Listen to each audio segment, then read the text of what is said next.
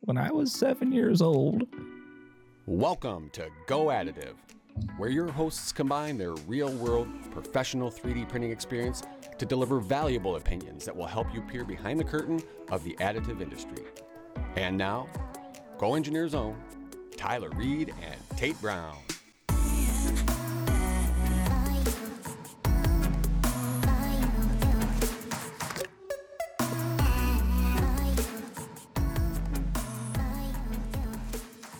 Oh man, You're bringing the energy this morning. I've got my Red Bull cracked open already. You you were energetic before you opened that. I'm primed and ready. I know, I can tell. well, I like to bring it. I'm a morning person. Are you? Yeah, Really? I am. Would not have guessed that by the time Wow. the 'Cause I'm time you always roll late. in here day to day, I would have never guessed that you were a morning person. It's passive aggressive, but okay. uh yeah, I am. And I'm usually I'm cooking. By the Mhm. time I get here, I'm fired up and ready to go. I'm cooking in this room. It feels great. I hate this room. I hate this room. I actually like the room. It's just always hot. They like plumbed all the heat directly. it's one of those rooms that like we haven't been in this building for a full season, right? And in the summertime, it was actually pretty okay. And then as we started to use the heater more, this room started getting hotter and hotter. It's like a little sauna. Yeah, it's great. So everyone that's listening to this, just know Tyler likes it. He's like a little lizard on a heat rock. Yep. I hate it. I do it all for you. I'm a simple man. just put me on a a sun baked rock and let me just lounge. Just bathe. mm-hmm. Well, we haven't been here for a while. I know. There's been a lot happening in the news. We're not going to cover it all. No, there's no way. No way. However, I have the most important news story. Okay. Leading with the big one. So you know how we always make fun of 3D printed houses? Yes. They're getting a lot of grip right now in the news, and someone brings to me and drops to me a newspaper, an phy- actual physical newspaper on my desk. Like I haven't seen one of these in years. Yeah. Front page, yeah. 3D printed house, Utah. Oh my. Oh my. As I read the story and the caption on the picture, Netherlands. It's not even here, of Yeah. course. And basically, the gist of their story was it could become a real thing. Um, What they was- cited home rising home prices and construction costs. yeah. Um, they're saying it can be operated with as little as a three man crew. And yeah, basically just saying, and to their credit, in the picture, the home that they they put on there is almost 100% 3D printed. So it's one of the me. homes that's probably just built on a slab and they print the walls. You can't even see the foundation in this picture. Okay. So I'm not saying it's not printed on a slab. I'm just saying they may have even printed the foundation because this is just a full on prototype. Yeah. But either way, it was annoying because we were like, you can't yeah. escape it. Well, in in like some of my training to our new salespeople that come on board, Mm-hmm. they'll ask me to go teach them just like a high level 3D printing course and like a crash course. Mm-hmm. And on one of my slides is a 3D printed house. I was like, this is what 3D printing is not. I use it I use it as an example of like just don't get caught up in this because it's Yeah. it's like it is real. It's super real and it is exciting and I can get why people grasp onto it, but it's feels so gimmicky Mm-hmm. still. However, keep your eye on Austin, Texas. That's the main gist of the story. Keep your eye on Austin, Texas, because that's where I think they're planning to put a thousand units in. Wow. And we will see the long term sustainability of a project like this. Um, what do you mean by that? We can see one, how long these things last, how they age, Mm-hmm. um, whether or not they're safe, whether or not printing in bulk, let's say like a full neighborhood. I mean, here in Utah, houses are going up by the thousands, right? Yeah. Every day. Yeah. And they're crammed together. It's a perfect opportunity for like a mass, quote Right. unquote, mass manufactured home. Because they basically t- have like three or four, four pl- floor plans or homes, Yep. and they build an entire subdivision of those homes. And there's usually four or five homes at various phases of construction. Yeah. Uh, and the crews just move from home to home to home. And so the timing of it is worked out pretty well, where you have they got the excavators come in and dig the hole for the basement. Mm-hmm. Directly behind them, concrete guys come in, a foundation, and then they put up forms and do the basement walls. And then they go on to the next house. Framers come in, start putting up uh, joists for floors and walls. Then they move on to the next house. And uh, each one of those jobs doesn't take all that long. Like no.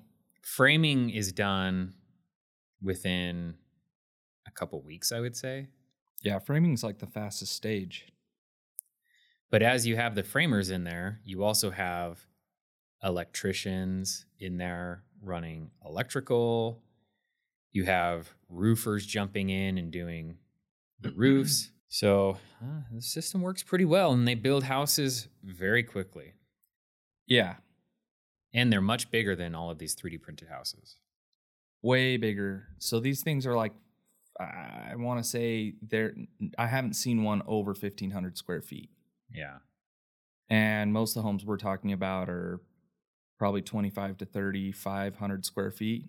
And I think that a trend that you're seeing in the Austin uh, communities, where you actually have a little bit less 3D printing and more conventional or other types of unconventional uh, construction, like the uh, shipping containers, you'll see more of a mixture, like less full 3D printing. Does that make sense? Like the Netherlands house, that house was, it looked like it was probably 90% printed, the walls. Yeah, And it was really was just the roof structure. Where the newer Austin communities, they're mixed materials, Mhm. right? You have printed, you have containers, you have, or things that are made to look like containers. Yeah, I don't- think they actually have containers though. Oh man, I have to remember. We can't escape. We can't escape it. And the world is just going to brute force it to become a thing. And I think it will be a thing for a little while. And then we'll move on to the next thing. Honestly, That's my prediction.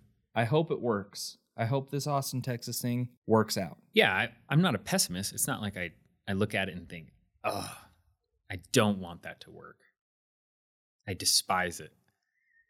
I just, I think you and I are on the same page. It's we know it's a ways off and it's a it's a lofty goal and it's annoying because it's catching all the headlines and there's way cooler things going on yeah, like 3D printed eyeballs yeah. that well, yeah. I could go on, but let's just let's just keep. Why don't you tell us a on. little bit about this 3D printed eyeball? You brought I, it up. I put this on the list earlier. because it it made major news all through the world. It was it was so do 3D printed houses. I know, but at least it's using a Why real. do you seem so ashamed now? When you brought I'm it up not. earlier, it was the coolest thing ashamed. since sliced bread. I'm not ashamed. The story is a guy in the UK who has needed a prosthetic eye for 20 something years, got a new eye that is a 3D printed eyeball. Let and me it ask you matches this. Yeah. Well, go ahead. Sorry. it matches his real eye better than any other prosthetic he's he's been able to have. And so it so has he an hasn't immediate needed one for the last 20 years. He's had one. It Yeah, just wasn't one. good enough. No, he needed one and he had one. He's needed Okay. he's needed one. Okay. All right. And when you hear him talk about how he has to look in, into the mirror before he leaves the house and double check if his eye, what his eye looks like, and it hits his self image negatively. every day. And this prosthetic eye gives him a better sense of self worth.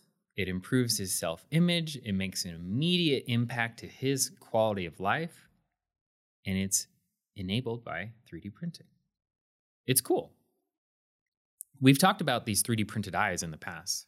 Do you remember us talking about Weta, Weta Workshop in New Zealand?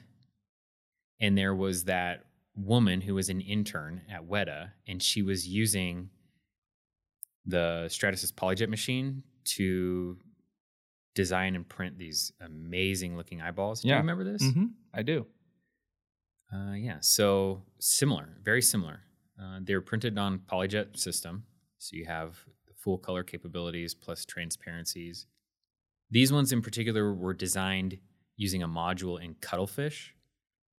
Cuttlefish is a software program that is run on top of GrabCAD's voxel print tool. So I don't. You haven't used voxel print because it's difficult. Oh, voxel. Oh wow! Thanks. I Too difficult. no no no no no no. It's not. It is too difficult for all of us. Like I got my hands on it a couple years ago, and I was messing around with it. Oh, so so, so can since you can't do it, nobody can do it. yes. What? an- What a son of a gun! okay. Imagine this. Trying to keep it PG here. Imagine this. Okay. you have to develop, you have to create a JPEG image Okay. for every slice in the model. And that JPEG image has to be the exact resolution of your model. And each pixel represents one of the seven materials that we have available to us. And so you have to build up multi material models through a series of JPEG images. Does that make sense? And you're mixing materials by adjusting the ratio of pixels. Does it sound easy to you? Sounds annoying. Yeah. But Cuttlefish Sounds like you need a good reason to use it. Cuttlefish, yeah, you do.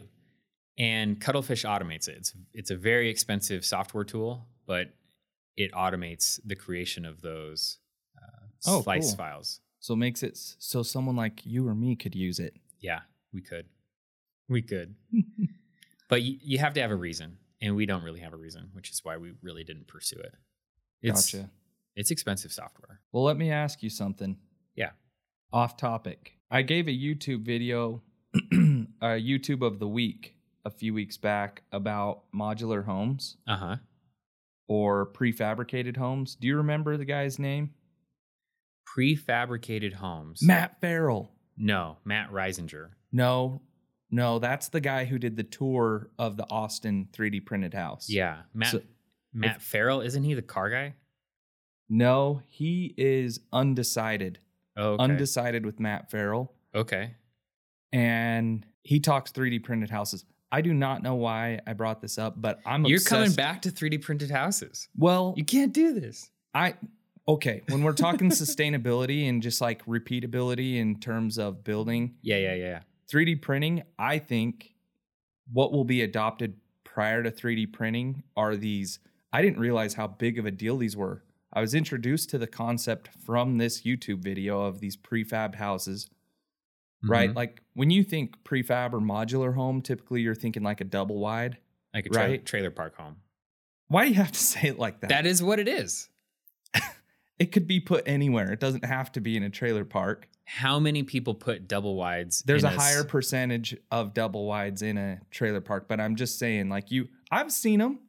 I've seen them out on a regular in a lot. suburban neighborhood. No, no. Let's not go here. okay. Let's not go here. Okay. So, typically, most people are thinking prefabricated. It's coming with Yeah. with wheels. It does have this negative house. connotation to it.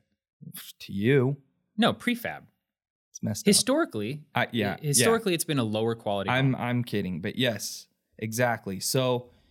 I was introduced to this concept of these walls and these these rooms and things being built off site yeah. and then basically puzzle piece together from him. And just the other day, I had a friend reach out to me and we were talking about these prefab homes.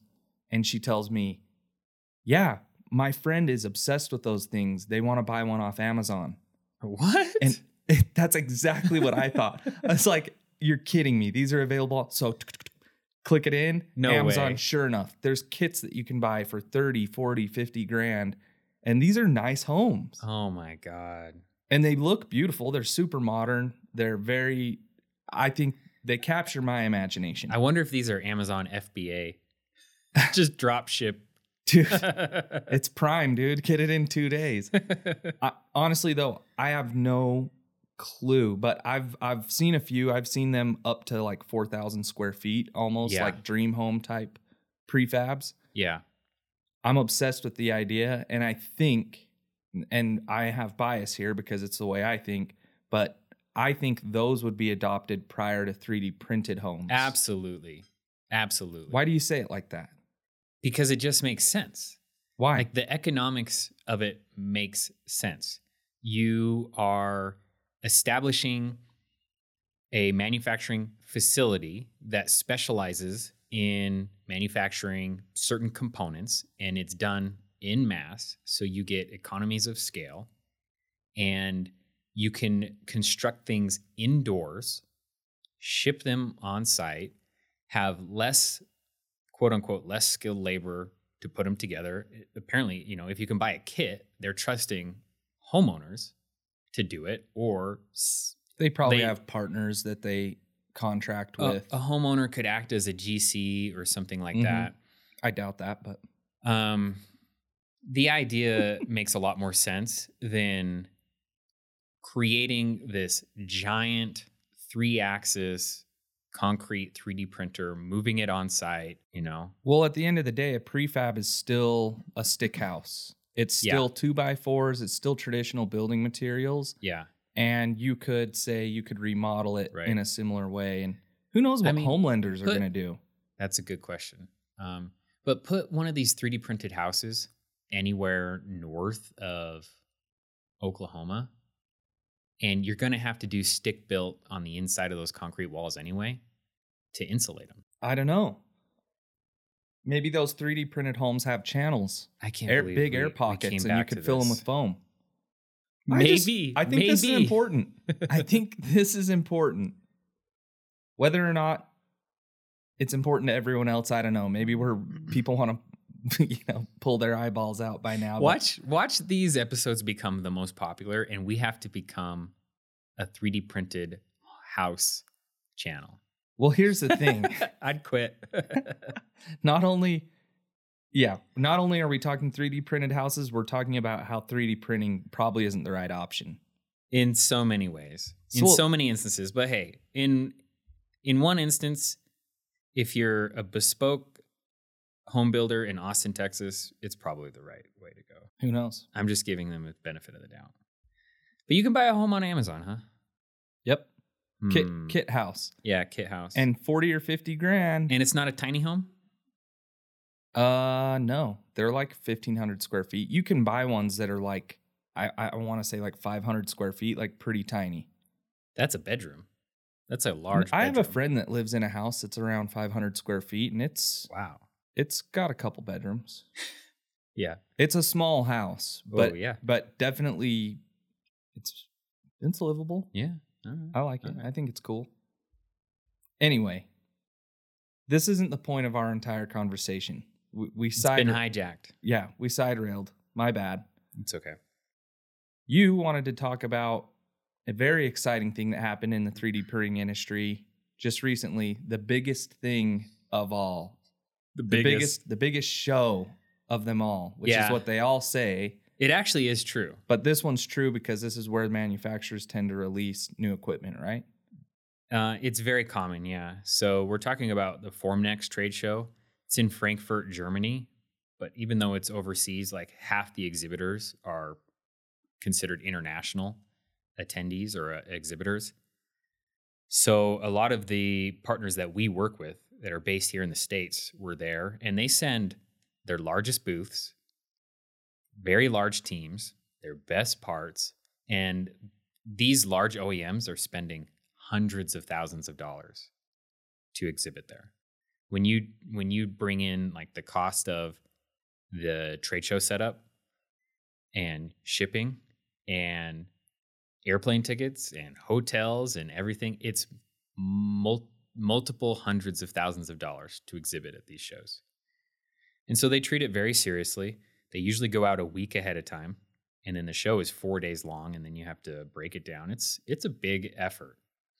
And for like a partner like Xact Metal, which was there, they use that as the opportunity to uh, release or announce new products. So there's tons of new products at Formnext.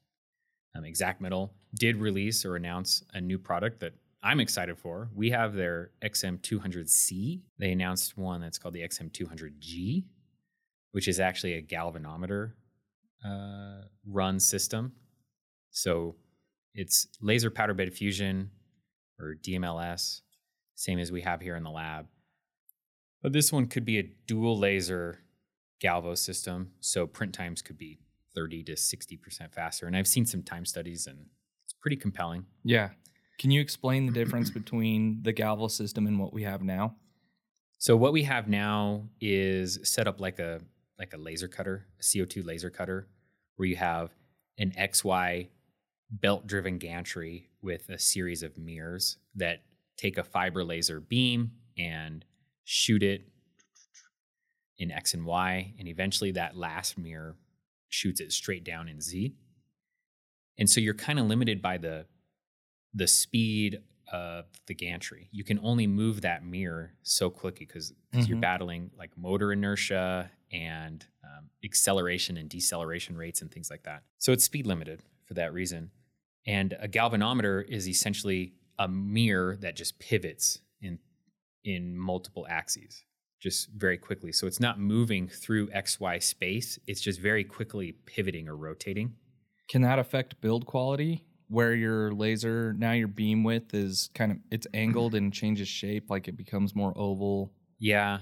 And it, circular. It can. You know, it's a function of largely the distance of the build plane from the right. laser. So the Z distance, the the farther the Z distance, the higher the angle of incidence could be. Also, the XY space that you're targeting down mm-hmm. there. So, if you keep it tight in Z and tight in X and Y as far as your build area, then you can um, you can avoid some of that ovaling of your spot. And then also, they have an option that's uh, of a different lens. It's called an F theta lens that helps keep the shape round. Yeah. So for a build size that's just under six inches square, and then and an f theta lens, you're not going to see much degradation. Awesome. So I'm excited for that. And there's there's a ton of other machines. There was one cool one from Nexa 3D, which is like a dual DLP and uh, SLA machine, where they do DLP to cure the bulk of the shape, and then they trace it. In, oh yeah, you were telling me about this in SLA. So uh, imagine like a computer monitor, like like this thing here. We have this little eight bit sword laying against the. Oh, uh, yeah. And so it's anti-aliased, right? Like if you're on a diagonal, you're actually steps, and a DLP is like that. You have 4K and 8K resolution DLP monitor uh, mm-hmm. systems. Yep. And that higher resolution masks that it just shrinks aliasing. Yeah. Um, but it's still there, mm-hmm. and it does affect surface quality Shrinks to some the degree. Squares, I should say. Yeah, if I'm trying to be technical. Pixels, tiny pixels. so if you take that and then you trace it with a laser, you know you're actually smoothing that out. Yeah, it's um sort Man, of like that's that's what it's cool.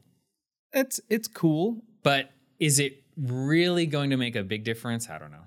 I'd have to see parts. I mean, with DLP, the resin kind of smooths itself on the exterior walls anyway. Yeah. So you're you're not going to get a square. Like you're not going to have a knurled cylinder if you print a cylinder in sure. 4K resolution. Sure.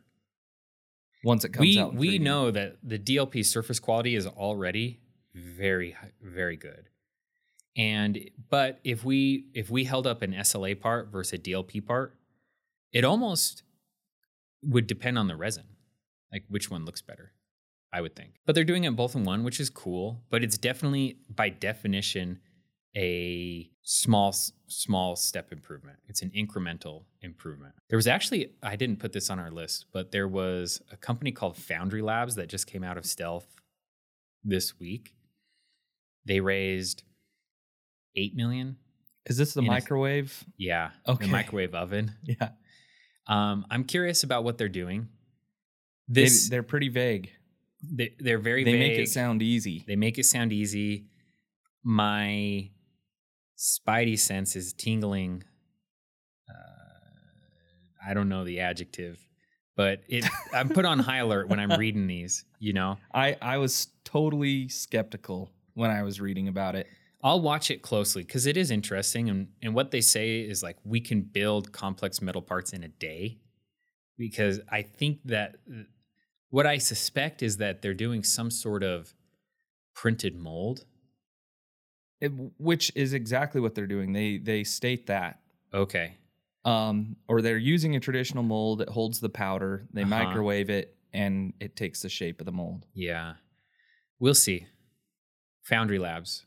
I think they're in New Zealand. I think it's cool. What I don't like is in the article that I read, it talks about we don't need 3D printing. We don't Yeah. need this, that, the other. We don't need these complex things. And then at the end of the article, it's like, all we do is use a 3D printed mold and this, that, the other. And all these things they said they didn't use, Yeah.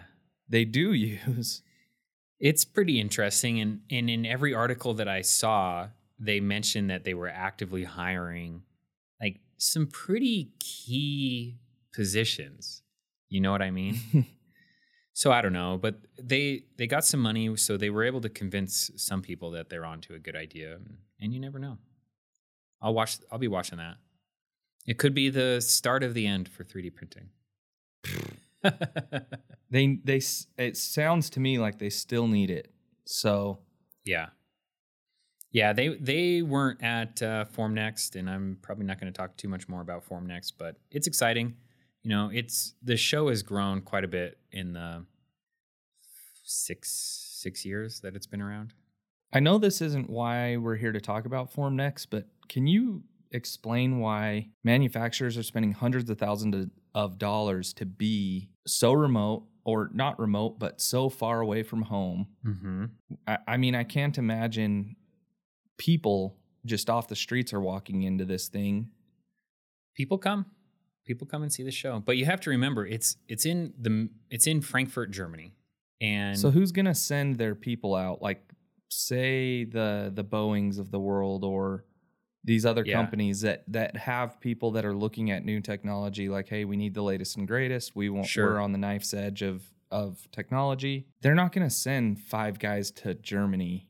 Our- I'm I'm not speaking for Boeing in particular. I'm just saying like these big companies. Why would they Why would they send people over there? our perception of it is probably a, little skewed being that we're based in the us and we have shows that are not quite as large but equivalent i would say in many ways so i wouldn't imagine many american companies are sending people overseas but any anybody in all of the european market i would say eastern european market into middle east even maybe probably some asian uh, organizations might send people Gotcha. but it, for example, I was at um, AeroDef slash WESTEC at the same time Formnext was happening, and it was a decent show. But many of the m- exhibitors that were in Formnext were also at this show, It's just in a much smaller capacity because they were happening simultaneously. You would have loved that show. It was in Long Beach, and it's a it's a broad manufacturing show. So they had Mitutoyo and Nikon and um, a lot of um, machine tool manufacturers. So like Track was there, and Fanuc was there. Um, a lot of tooling manufacturers were there. You would have you would have liked it, but you were at it. wa- It's sort of like a fab tech Gotcha. but not quite as big. And then a, a lot of 3D printing focus as well. So what But you're saying? One is- thing I just I have to mention this. you're you're walking the booths of these trade shows and some things are just so cool, right? like you go to the Fanuc uh, booth and you see these six axis robots and they're moving at lightning speed and they have machine vision and they're crazy. I'm like, okay, that's cool. And then you have people sitting at a little table booth, two person booth, and you know, they have on display what they sell, and it's like ducting. And it's so boring.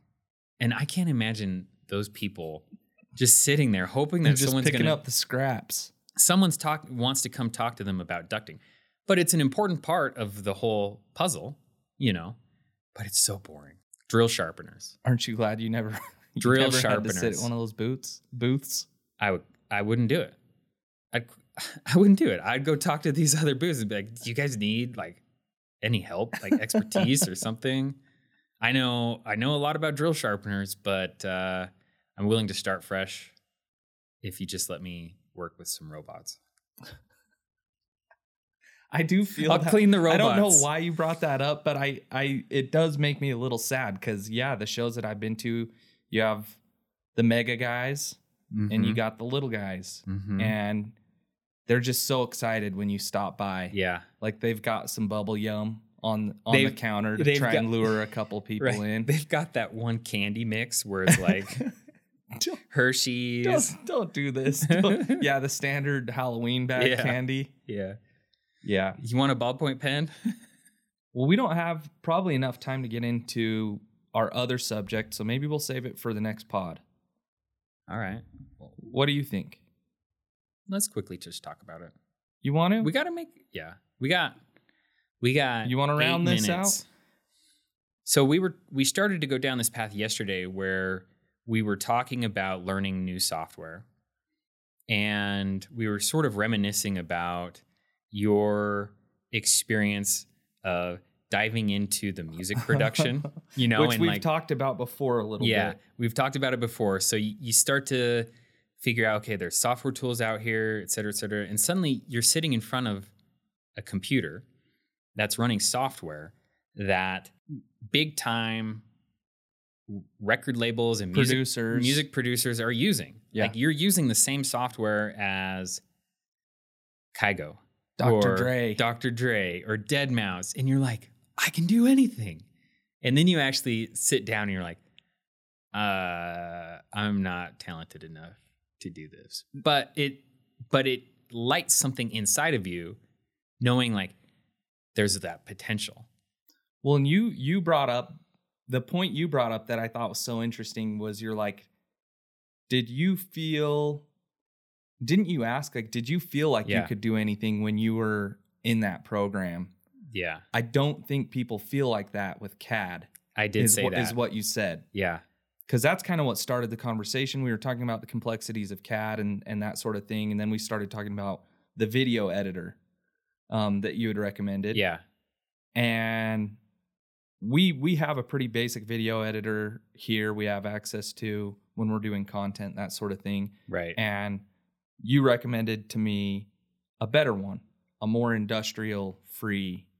DaVinci Resolve. Mm-hmm. And I was just like, I was kind of bummed Yeah. out about it. That's Right. what started this whole thing because I'm like, I don't have time to start diving into this. And then that's what brought up the music thing because it's like when I was watching the YouTube videos on the how to to like try and create some of the beats and the music for the intro for this Yeah. podcast, I was like, this is awful. Mm-hmm. Mm-hmm. I'm watching a YouTube video of Dr. Dre come in, use this for never seeing it before in his life. yeah. And it just shows how brilliant he is, for one. For two, it's like there's a huge background understanding that these people Yeah. have of music composition. They Yeah. know how it all flows, they know how it goes together, they understand beats per minute, they know all this stuff. And so when he comes into it, he's like, oh, yeah, yeah. And he just starts putting things together. And he's like, all right, I'm to mix the whole thing this way. And then he just changes everything. And you're like, oh my gosh, this is amazing. You watch that and you're dumb enough to think, I could do that. Well, absolutely. I was thinking, dude, this is to be so easy. Like Dr. Dre just goes in there and he made the sickest beat in like three minutes. I've so been there. Yeah. I can do this in, in 15 or 30, right? 15 Uh-huh. or 30 Yeah, minutes. And I get in there and I start messing with things and like I wiped out a whole song. Like I, it was like a you know when a little kid plays on one of those Fisher Price pianos. mhm. That that was me. Yeah, yeah, yeah. And and then I messed it all up. I had something going, you know, for a second, and then I messed it all up. So the question is like, do people when they first sit in front of their CAD tool and they learn that, oh man, such and such company uses SolidWorks or such and such company uses Fusion 360, do they have a similar feeling? And I think no, because there's not like these superstar designers really out there. But you brought up a good point that maybe the answer is yes, and I'm overlooking some people. Yeah, I mean, one of the the people that comes to mind is uh Jason. What was his last name? Bond. Poll? Pohl. Pohl. That's it. Jason Pohl. P O H L. Yeah. Right. This is the guy who was on um, Orange County Choppers Yeah. with Paul Senior and Junior yeah. yelling at each other. That show. He was the kid that was in the background designing everything in SolidWorks. Yeah. You know, they'd give him probably five minutes an episode or a couple, maybe not even that long. And he would kind of walk through, okay, here's our our basic layout for this Yeah. this uh, motorcycle. And I and when you brought up the stars, you know, I remember being like, dude, that's the program I've used Yeah. in high school. Because Yeah. when I was probably 16 or 17, I was in a CAD course in high school. And when you moved past AutoCAD, you got into SolidWorks. And I remember seeing that and being like, oh, dude, this is amazing. like, you can do so many cool things. Uh huh. And I remember using SolidWorks in high school, and it was very basic. It was like carving a bar of soap. Yeah. You know, you would come up with this this basic shape, and then you'd start cutting away at it. Yeah. because that's how your brain thinks. Right. You haven't learned to make something from the ground up, really. So you start with a chunk, and you, You think about if this was physically in front of me and I had to make it, how would I do it? yeah, Yeah. How would I make a Pinewood derby car on a scroll saw? Yeah. Exactly. Take your block of wood and start carving away at it, right? Mm-hmm. So at that point, I I don't know. I, I do think people look at CAD that way. And but I don't think if you've used CAD and have that background understanding, it's that intimidating, like to move from package to package to package.